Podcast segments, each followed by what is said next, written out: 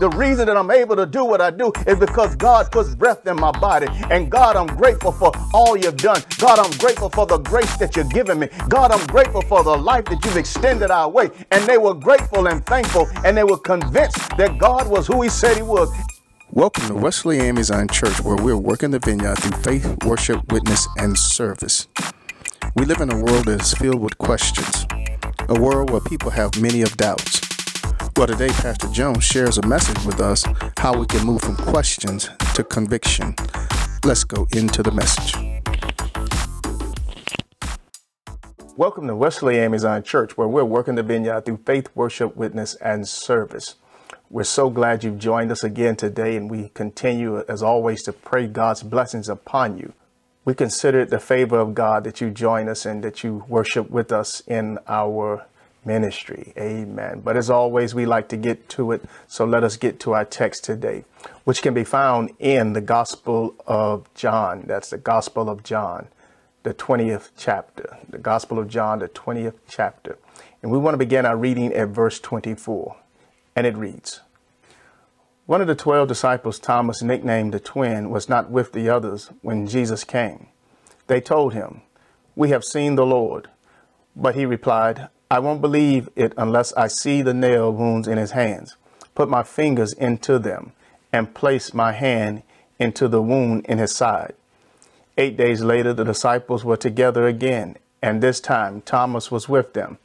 The doors were locked, but suddenly, as before, Jesus was standing among them. Peace be with you, he said. Then he said to Thomas, Put your finger here and look at my hands. Put your hand into the wound in my side.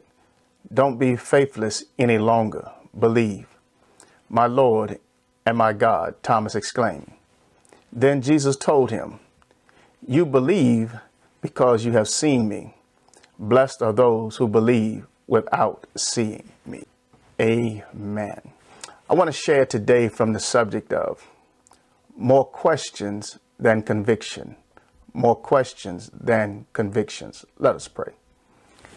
Most gracious and precious Father, we thank you for this time that we now have in your presence and in your power. And I pray, Father, for you to come in all of your glory. Use this moment, O oh God, for the edification of your people. And I pray, God, that you would bless us through your will. Bless us, O oh God, by your presence. And then, Father, I pray that you would anoint me afresh to be of service unto your kingdom. Fresh, and give me a fresh feeling. And I ask now, God, that you would give me a fresh feeling of your Holy Spirit. Give me that fresh outpouring, oh God, that fresh anointing. And I pray now, God, that you would open our ears and help us to listen. Open our eyes, for we want to see Jesus. Then I pray that you'd open our hearts that we might receive him. In the name of the Father, the Son, and the blessed Holy Ghost. Amen. More questions than convictions. Today, we want to take a look at the account of a man by the name of Thomas. He's known as Doubting Thomas. And it's amazing that history can have you locked in in a certain place, and history can give you a name that will last, all because of one event that you might find yourself in. Well, today, as we look at this 20th chapter of the book of John, we find that this man called Thomas has found himself being known throughout Scripture and throughout the Christian community, even today, as Doubting Thomas. And all of this happened because of some events that took place one evening as he found himself being confronted by the other disciples when they told him they had seen Jesus. But Thomas said, I won't believe unless I see it for myself. I, unless I get to experience him for myself, I won't believe. And from that moment on, he's been known as Doubting Thomas. A question simply means that we have an uncertainty about something, or, or we don't understand that thing to the fullest, or, or maybe we don't believe it's true. So when we have questions, and, and again, questions are not necessarily a bad thing a lot of times when we have questions, it causes us to dig and it causes us to go on a search and a search for knowledge, a search for understanding. And we wind up getting the answers that we need because we had questions. We wind up having a, a, a deeper growth experience because we had questions. But even when it comes to Christians, yes, even when it comes to Christians, we find ourselves also having questions. And yes, some of us have questioned our faith. We've questioned the things of our faith. We've questioned the things inside of our faith. We've questioned maybe the practices of our faith. And there's nothing wrong with having questions. Because just like you have questions in the world, when you have questions in the body of Christ, you go on that search.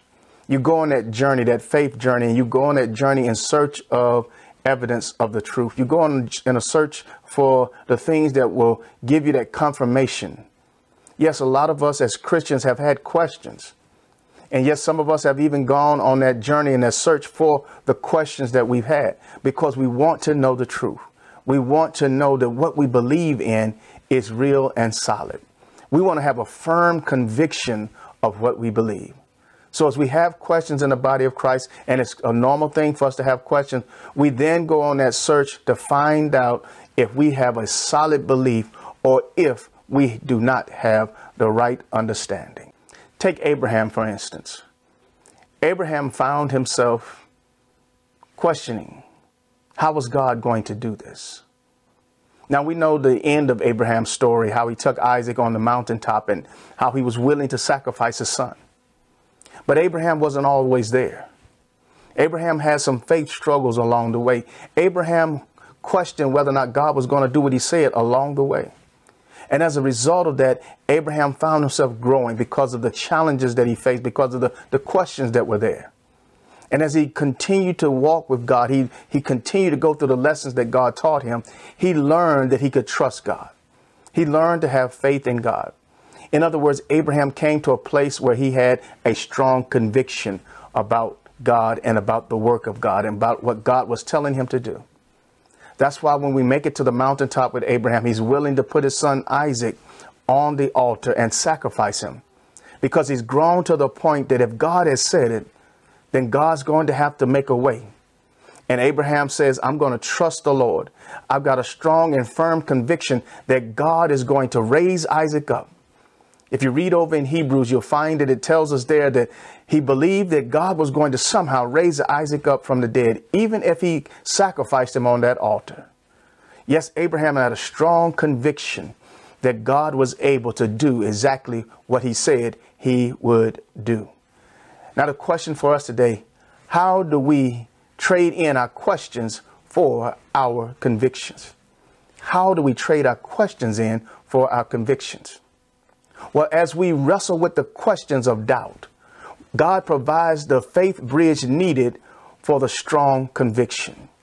Yes, as we wrestle with the questions of doubt, God will provide the faith bridge needed for our convictions. If we're going to overcome our questions and move into conviction, we first must understand that we got to wrestle with the questions. Yes, we got to wrestle with the questions that we have concerning our faith or whatever issue that we're having. We've got to wrestle with those questions. So when we don't experience our faith in the ways that others do, we sometimes are left with questions. The questions and doubts began to arise. We must ask ourselves the questions. Why are we not experiencing the things that others are experiencing? And when we look at the text, we find that the reason that Thomas is not experiencing what the others are experiencing is simply because he was not there when Jesus presented himself the first time. So sometimes it's because we're out of place that we're not experiencing the things that other believers are experiencing.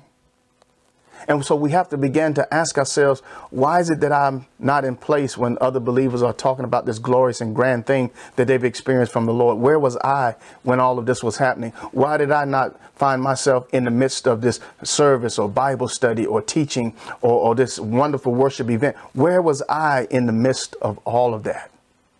Was I doing something else that was ungod related? Uh, was I doing something that was that I thought was extremely important that it caused me to miss out?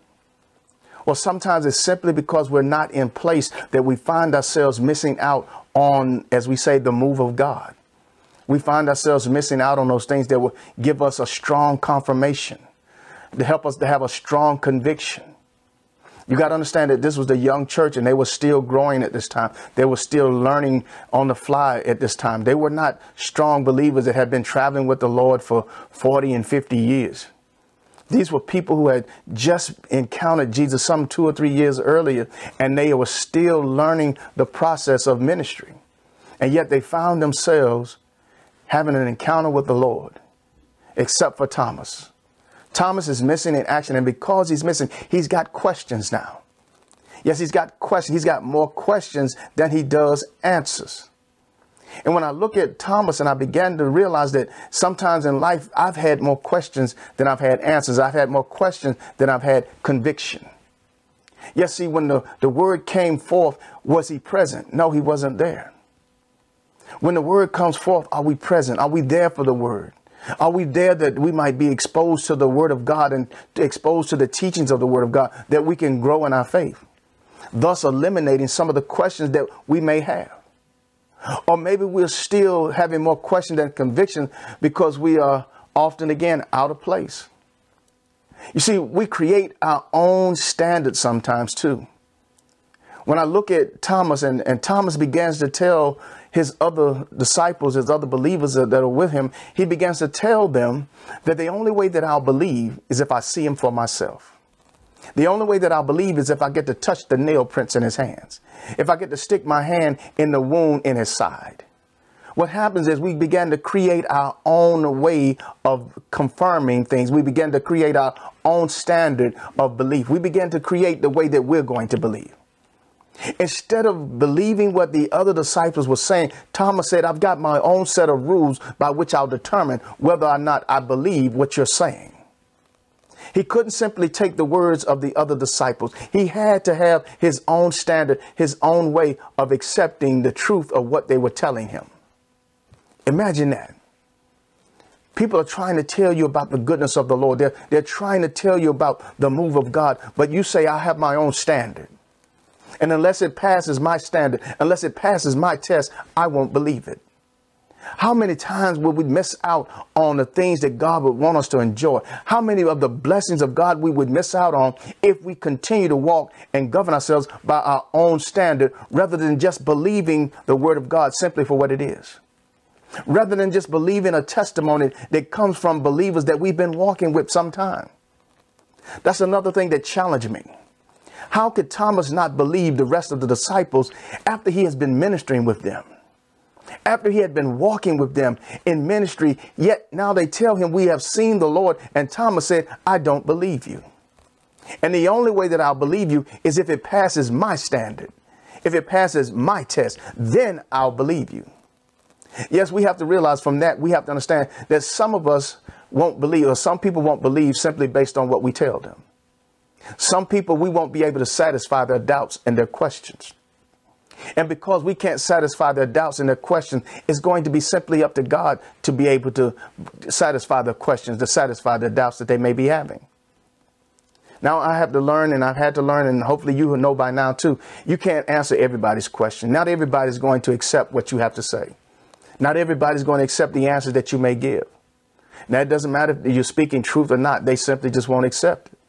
So there's some things that we won't be able to satisfy in the minds of other people. And then that's when we turn it over into the hands of God and we pray for those individuals and we allow God to minister to them in his own way.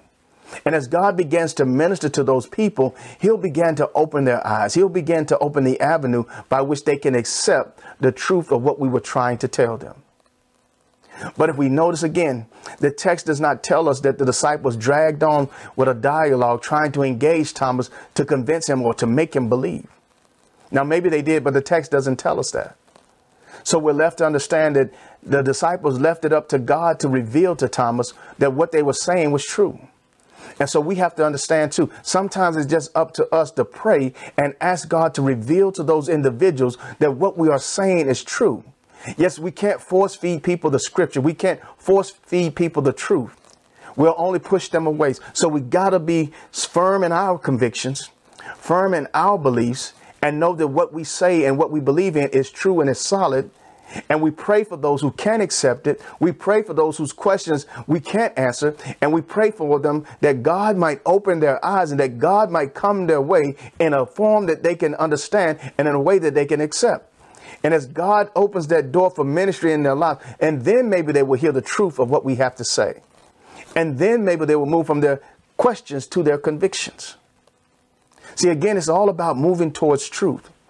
It's all about moving toward a right and correct understanding. It's all about moving toward a stronger position in Christ and a stronger position in our faith. But we have to do so by getting rid of some of the questions and moving closer to conviction.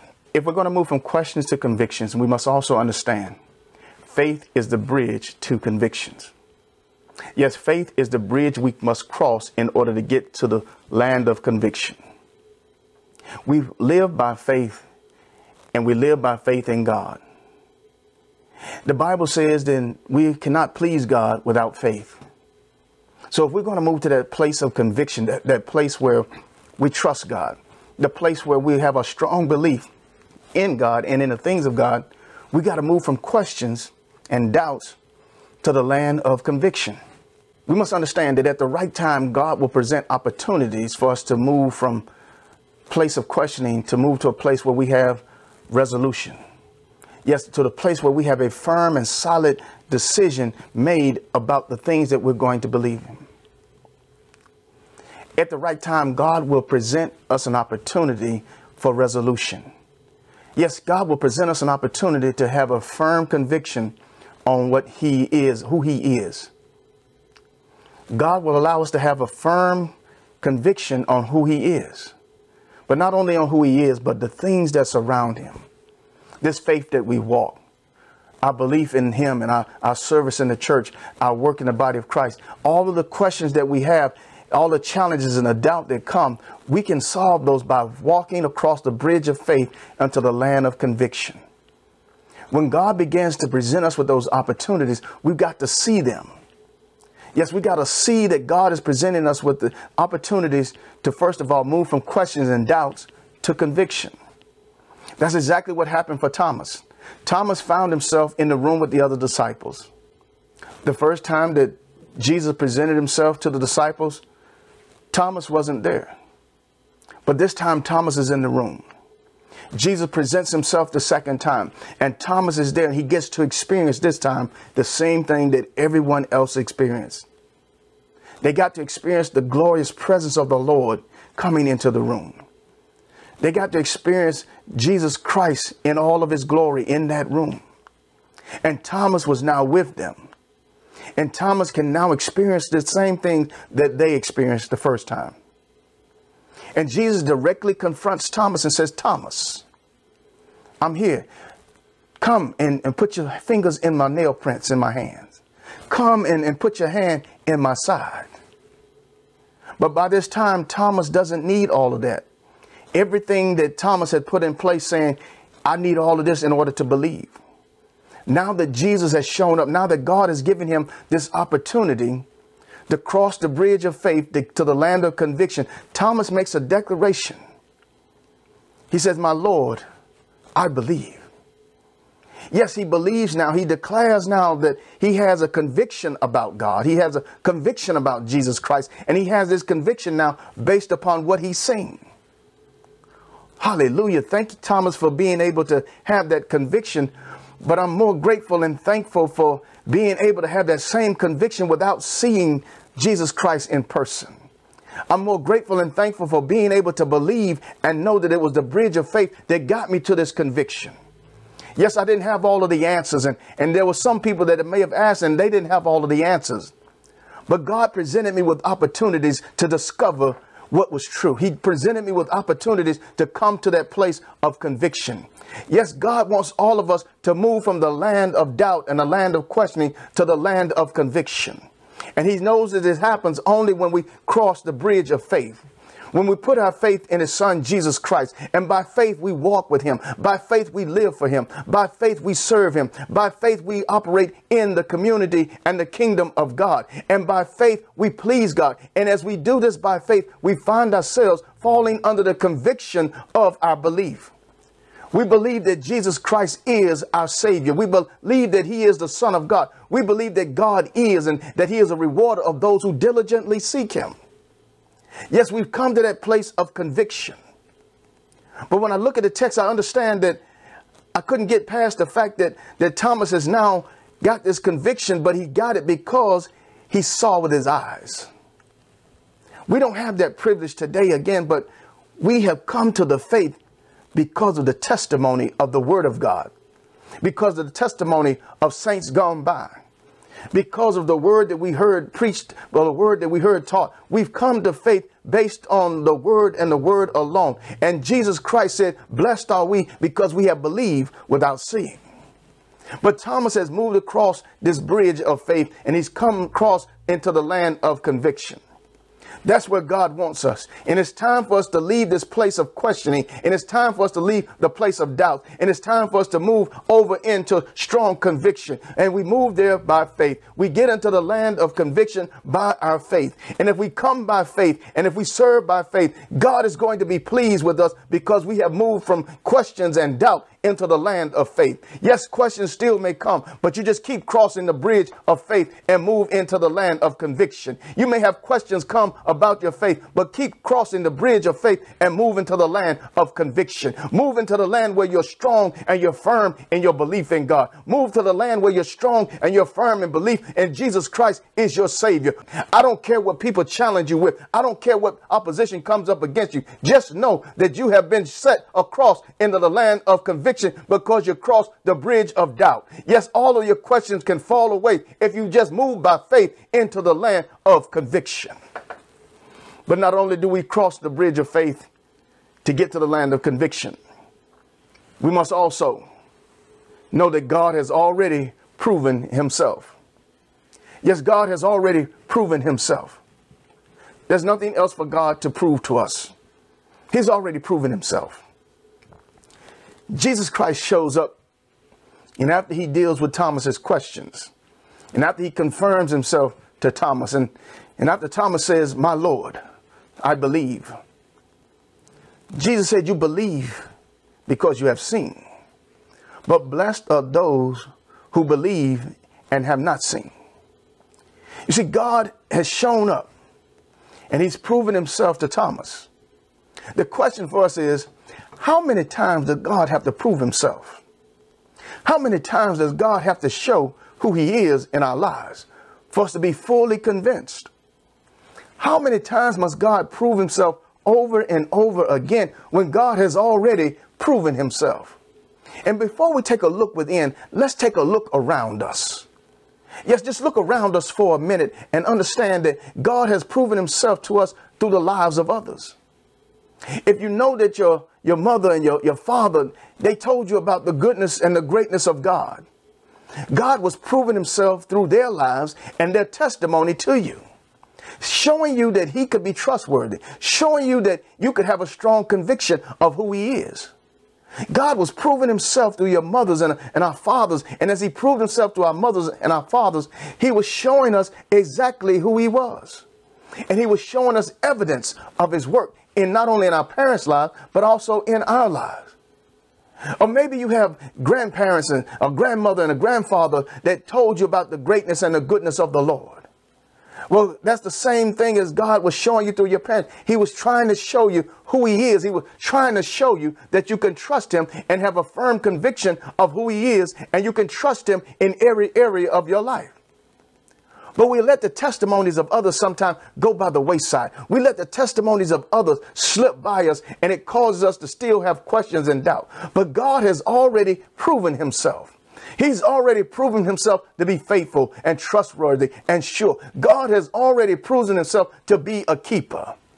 You see, how many times have God kept you? How many times has God shown you great and mighty moves in your life and you still are not ready to accept what the Lord is doing? See, have we taken the time to see how God has been moving in the lives of others? Have we taken the time to realize that God is moving in our grandparents' lives and, and our great grandparents and, and even in our mothers and our fathers, our aunts and uncles? God has been moving in our friends' lives. He's been moving in the lives of people all around us. And yet we still feel like sometimes that God has to prove himself. God doesn't have to prove anything. God has already proven himself for who he is. And then while we take a look within, yes, let's take a look inside of us and ask ourselves, how has God proven himself in us? How has he proven himself personally to us? Yes, how many times have God answered your prayers? How many times have you got on your knees and you petitioned God for something that you were going through or some issue that you were having and God has answered your prayer? Was that not proving that God was who he said he was? Was that not proving that God was looking out for you? Was that not proving that you could trust God in every area of your life? But how many times has He kept you in the midst of danger? How many times has He been there to pay your rent and to pay your bills? How many times has God been a, a keeper and helped keep your lights on and He's helped keep food on your table and He's helped keep clothes on your back? And in case you said, I've never struggled in my finances like that, I, have never struggled because I handled my finances properly. Well, let me ask you this question then. When was the last time you provided the oxygen that you needed? I'll wait. When was the last time that you were sick and the doctor said that they there was nothing else that they could do and they had given up and they said it's out of our hands now and yet God showed up in your situation and you're still here. Yes, God has shown up in the middle of your situation when the doctor said that they could do all that they could do and yet you're still here. And if you're still here, I can hear the words of the saints echoing in my mind. I can hear the words of my grandmother echoing in my mind. And when they said, last night wasn't my cooling board. In other words, what they were trying to say was, I didn't check out of here last night. God kept me through the night. God provided me another day of life. And last night wasn't the night that my body turned cold. Last night wasn't the night that I gave up the ghost. Last night wasn't the night that I ceased to live here on this earth. But last night was a night that God decided to give me life one more day. Last night was the night that God decided I'll make another day for your son. I'll make another day for your daughter. And as I close, I want us to understand today that we got to make sure that we have more conviction than we do have questions. Yes, today we've gotten too sophisticated and we're looking for the next great revelation. We're, we're looking for that next great prophecy. But maybe we need to learn a lesson from our, our forefathers and our foremothers. We need to go back to the simpler things in life. We need to go back to that place where we understand that God is who He is. Yes, they had a conviction about God that we don't have today. They didn't have all of the computers and the books that we have today. They didn't have all the access that we have today, but yet they had a conviction about God like no other. Yes, they were convicted in their minds. They were convicted and convinced in their hearts that God was who he said he was and that God would do exactly what he said he would do. I know this because I heard the prayers of my grandmother. I heard the prayers of the saints of old and they would just pray simple prayers. Prayers like, God, I thank you for how good you've been to me. God, I thank you for the clothes on my back. God, I thank you for the roof over my head. God, I thank thank you for the food on my table. And they've come to that place because God has been a provider. God, I thank you for providing for me every step of the way. God, I thank you for being there for when trouble came knocking on my doorstep. God, I thank you that you delivered me through everything that I've gone through. God, I thank you for being there when I was sick. God, you healed my body. God, I thank you. And they were able to pray those types of prayers and they were convinced that God was who he said he was going to be, all because God had already proven himself to them. Yes, they tried to tell tell us, the next generation, that every time I put food on the table, it's because of God. Every time I put clothes on your back, it's because of God. Every time you look at that roof that's over your head, it's because of God. The reason I get up and go to work is because of the power of God. The reason that I'm able to do what I do is because God puts breath in my body. And God, I'm grateful for all you've done. God, I'm grateful for the grace that you've given me. God, I'm grateful for the life that you've extended our way. And they were grateful and thankful and they were convinced that God was who he said he was. And they were convinced and convicted in their heart to know that God was exactly who he said he was and he would do exactly what he said he would do. You couldn't shake our grandmothers and, and our grandfathers off of their faith, but we're so shaken today. We've got so many questions today. We got more questions than we have conviction. It's time for us to get back to the place where we got more conviction than question. But the only way that we get there is by crossing the bridge of faith over into the land of conviction. And once we get into the land of conviction, realize that God has already proven himself to us and he has nothing else to prove. When we understand that God has already proven who he is, we're going to believe it or we're not. Well, maybe you got questions and you got doubts and you say, what do I do with those? You cross over to the land of conviction by the bridge of faith and realize that if he could do it for my grandmother, he can do it for me. If he can do it for my grandfather, he can do it for me. If he can do it for my mama and my, my daddy, he can do it for me. If he can do it for the other saints, he can do it for me. And then be convinced in your heart and in your mind that God is able to do anything but fail. That God is able to see you through any situation. So I pray today that you'll be convicted in your heart. This all be so convinced in your mind to know that God is who he said he is and that he doesn't need to prove himself any further because God is God.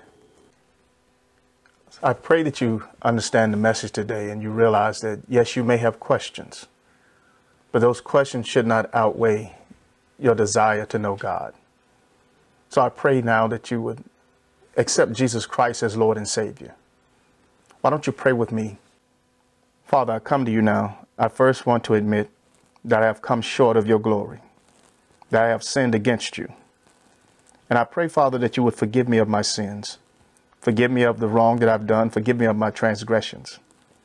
Then I ask, Father, that you would save me. Save me, God, by your power and your will. And I thank you, Father, for your saving grace.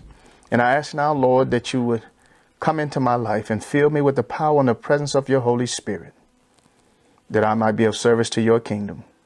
And I ask you now, God, to deal with any questions that I still may have. And I ask, God, that you would show me, God, through the grace of your Holy Spirit. And I know, God, that you've already proven all that you need to prove unto us. So I pray, Father, that you would help me to have a strong conviction. Help me to cross the bridge of faith over into the land of conviction where I'll be firmly rooted, oh God, in who you are. And Father, I thank you again for saving me. I thank you, God, for forgiving me of my sins. And I thank you, God, that I've accepted your Son, Jesus Christ, as my Lord and Savior. I ask now, God, again, that you would forgive me. Come in, fill me with the power and the presence of your Holy Spirit. In Jesus' precious name I pray. Amen. Thank you for tuning in today. We pray that this message was a blessing to you. If it was, drop us an email at wesleyonmain at yahoo.com. That's wesleyonmain at yahoo.com to let us know how this message has touched your life. Until next time, God bless.